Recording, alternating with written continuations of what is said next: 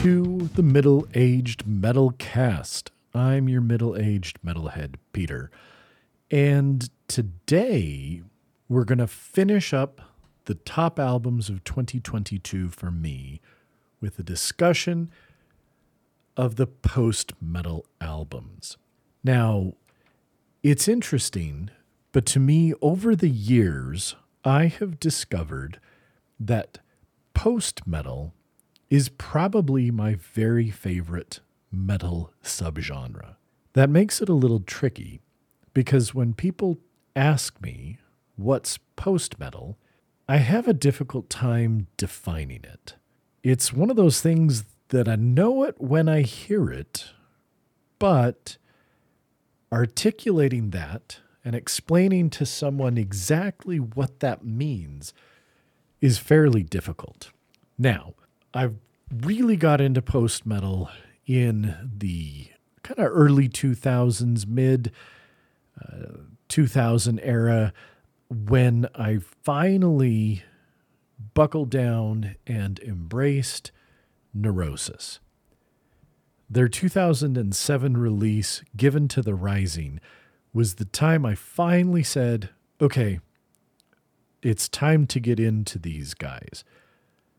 I'd always been a little intimidated by the depth of their catalog. And so many of their albums are fairly dense, they're long, that it really it just seemed daunting to try and go back and get into that. However, they released a new album and I decided it was time. Since then, my love of post metal has been uh, increasing and getting deeper and deeper. Some of my very favorite bands are going to fall into that post metal category. And so, while death metal may have dominated my top albums in terms of the number of albums, in terms of the amount of time listened, the post metal albums take the cake. So let's start right off. The first album that I've put in this category is the album Unison Life by Brutus.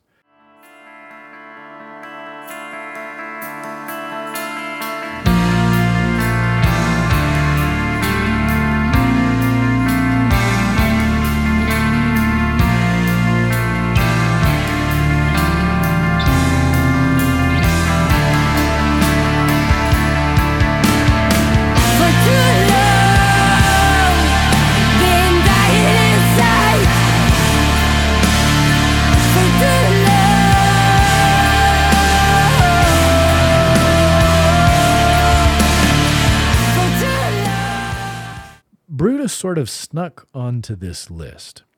I had added their previous album to my music library a few years ago when it first came out, but for reasons, I had never really spent time with it, had never really made an effort to get into it. So, fast forward to 2022, and Unison Life just really struck a chord with me.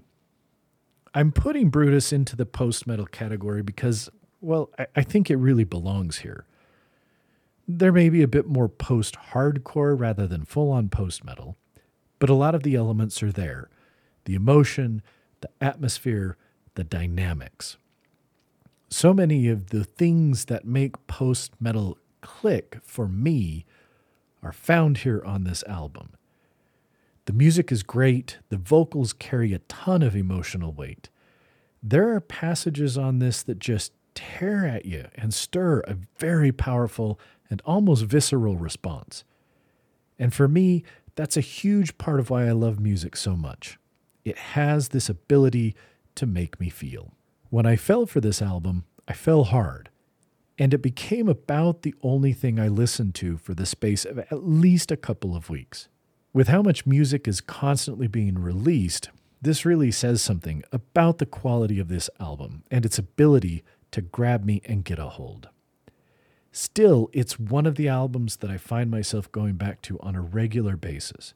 And given just how heavy a lot of the music I loved this year is, this definitely held on to this spot in the upper echelon due more to the emotional weight of the music, if not because it's actually that heavy.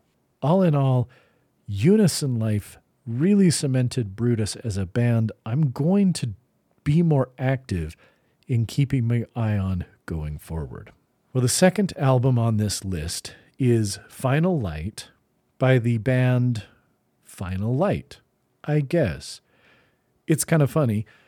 Most of the stuff lists it as Final Light, but a lot of it will actually list it separately as Perturbator and Johannes Persson and Final Light. That's the way it gets listed in Apple Music.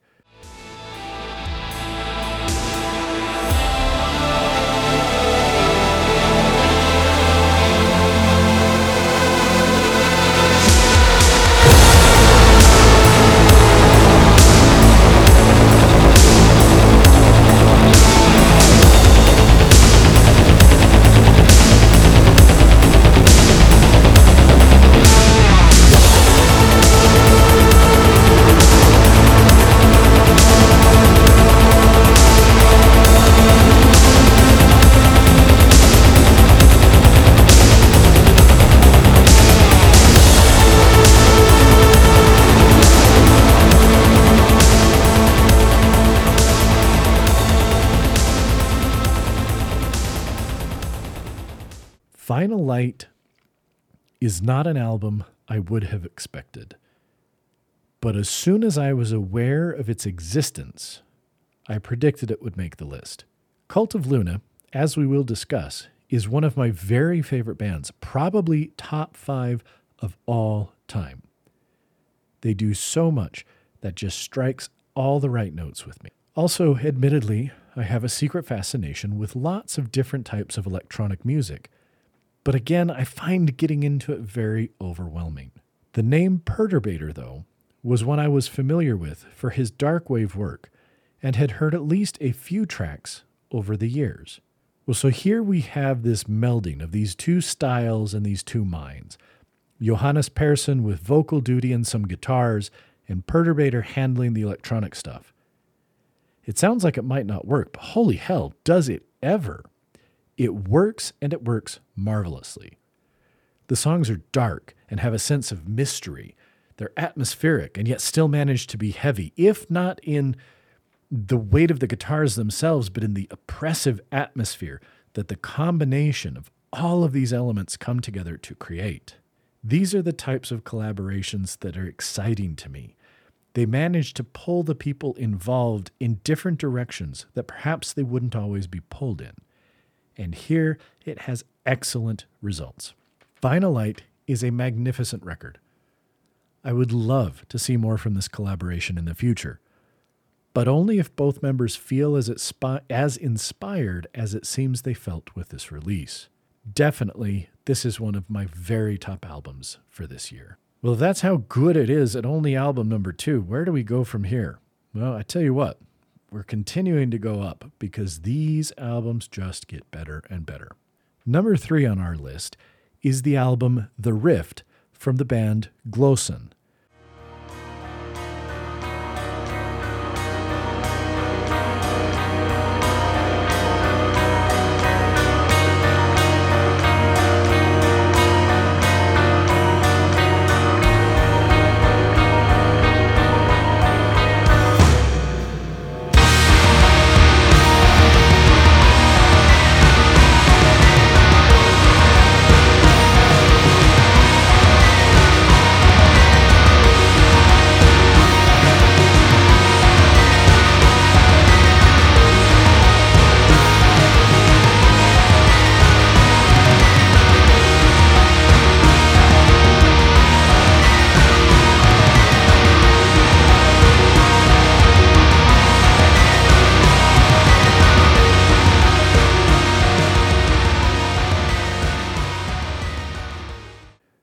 Glosson crawled from the Merc and Meyer and into my music library in 2017 with their previous full length release, Grymen. It took elements of Cult of Luna, Neurosis, and the now defunct Isis. That's the band. Don't get confused. It's, it's not what you'd think it is. I mean, hell, that's why they quit the band. But it took those things and it made them, well, really grimy. This was post metal that was soaked in its sludginess. It felt dark, dirty, sweaty, and somehow both claustrophobic and expansive. So, yeah, I was super excited when they announced the Rift. Excited enough to pre order. And then the album dropped.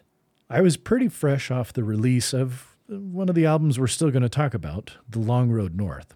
So that had really started to tickle my post metal fancies. But, well, the Rift stomped right the fuck in and said, Here, watch this. What happened was a monster of an album, full of those post dynamics, but dark, heavy AF, brooding, crushing, and eerie enough to be off putting.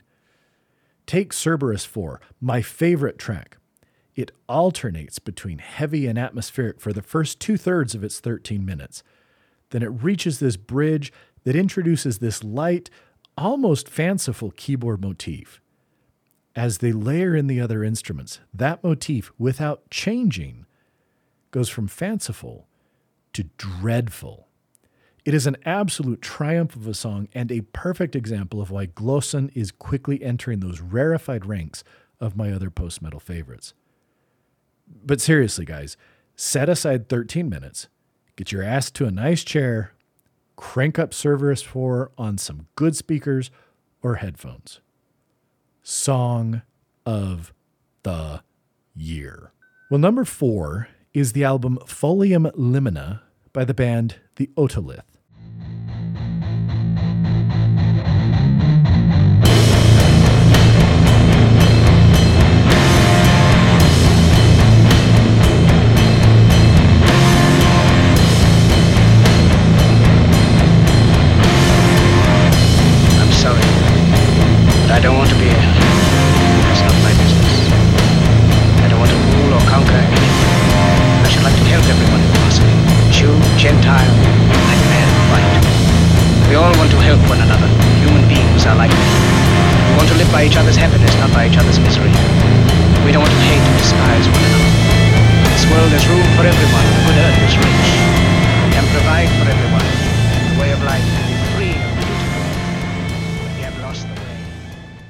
So, I- think I've mentioned before that Angry Metal Guy is my go to music blog.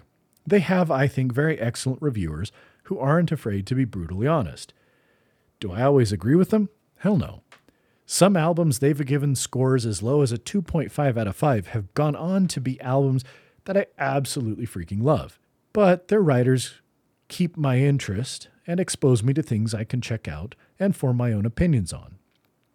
While browsing the comments section a few months back, someone happened to lament the loss of the Salt Lake band Sub Rosa. I hadn't thought of Sub Rosa in a few years, despite having listened to them in the past. I was not aware at the time that the band had called it quits and was no more. Fast forward to only a short time later, and bam, here was a review of the Otolith's debut, Folium Limina. And just like that, most of Sub Rosa was back. Rising from those ashes, the Otolith brings us a form of what I refer to as post doom. The heart of the music is definitely doom, but with the addition of the strings and the emotive vocals, I find it to have at least one foot firmly planted in the post metal camp.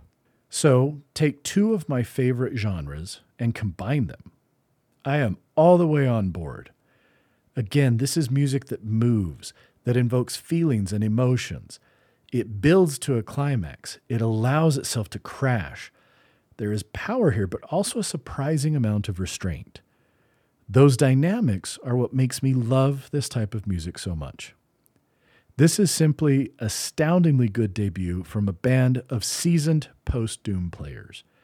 And of all the albums that were released in 2022, this is the album that most excites me by its just very existence.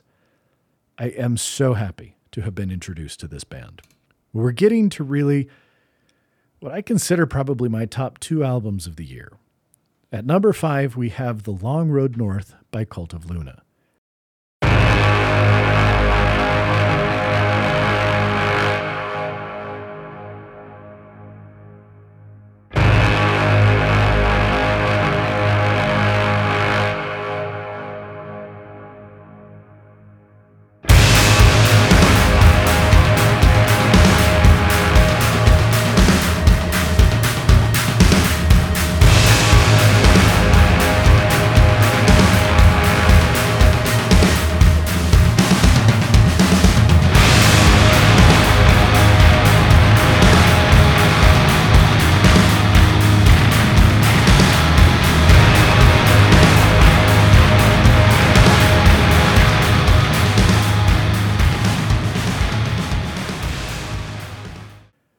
Cult of Luna is one of those bands that I hold near and dear to my heart.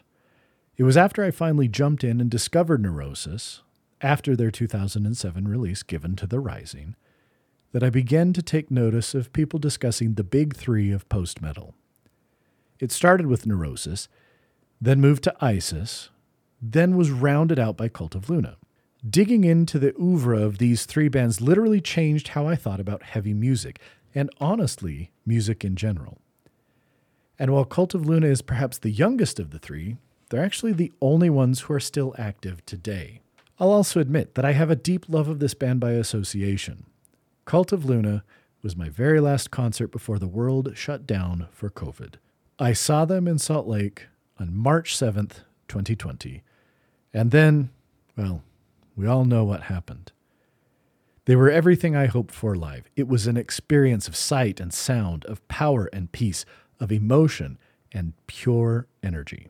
I enjoyed their 2020 EP, The Raging River, but felt like a bit of a leftover of ideas from their previous release, A Dawn to Fear. So when they first announced The Long Road North to be released in early 2022, I was a little worried that there hadn't been enough time between records to really have new, strong material. I love A Dawn to Fear, but I wanted more than part two. And while one could look at the over two years since A Dawn to Fear and think that that was plenty of time, things are a little different when a band is releasing a 30 to 40 minute collection of short, punchy songs versus a 70 minute collection of songs, many of which are near or over the 10 minute mark. Still, of course, I pre ordered the vinyl and waited. And then the vinyl came. In fact, it came a few days early. I got it about three days before official release and was fortunate to have the perfect night to listen to it. I sat in my armchair, positioned equidistant from my speakers, and put the vinyl on. Loud. I was transported. The sonic landscape immediately evoked the cold lands of the north, unending snow and ice, wind and blasting chill. But mixed so expertly in there with that bleakness was the beauty of a full moon on fresh snow, the pure white of a land covered in new winter, the coruscating colors of the aurora shining in the sky. It's difficult to pick out the best Cult of Luna album, if we factor out their collaboration with Julie Christmas, because, well, Mariner is a fucking masterpiece. But I wouldn't argue with anyone who said that The Long Road North was their favorite Cult of Luna album. It is an absolute complete triumph from these Swedes. They haven't had a real misstep yet, at least in terms of their full albums. And this continues that amazing streak. There are few bands that are this consistently amazing. Well, our final record, and what really turned out to be my top record of 2022, and the album that I easily listen to the most is the album Gnosis by Russian Circles.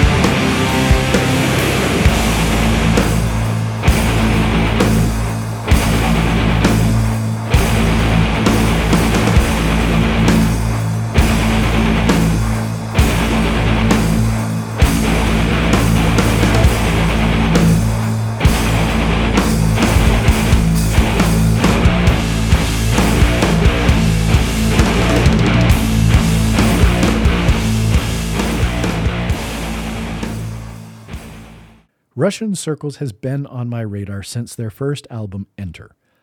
I'm fairly certain that my younger sibling was the one who introduced me to them, and I have been a fan ever since.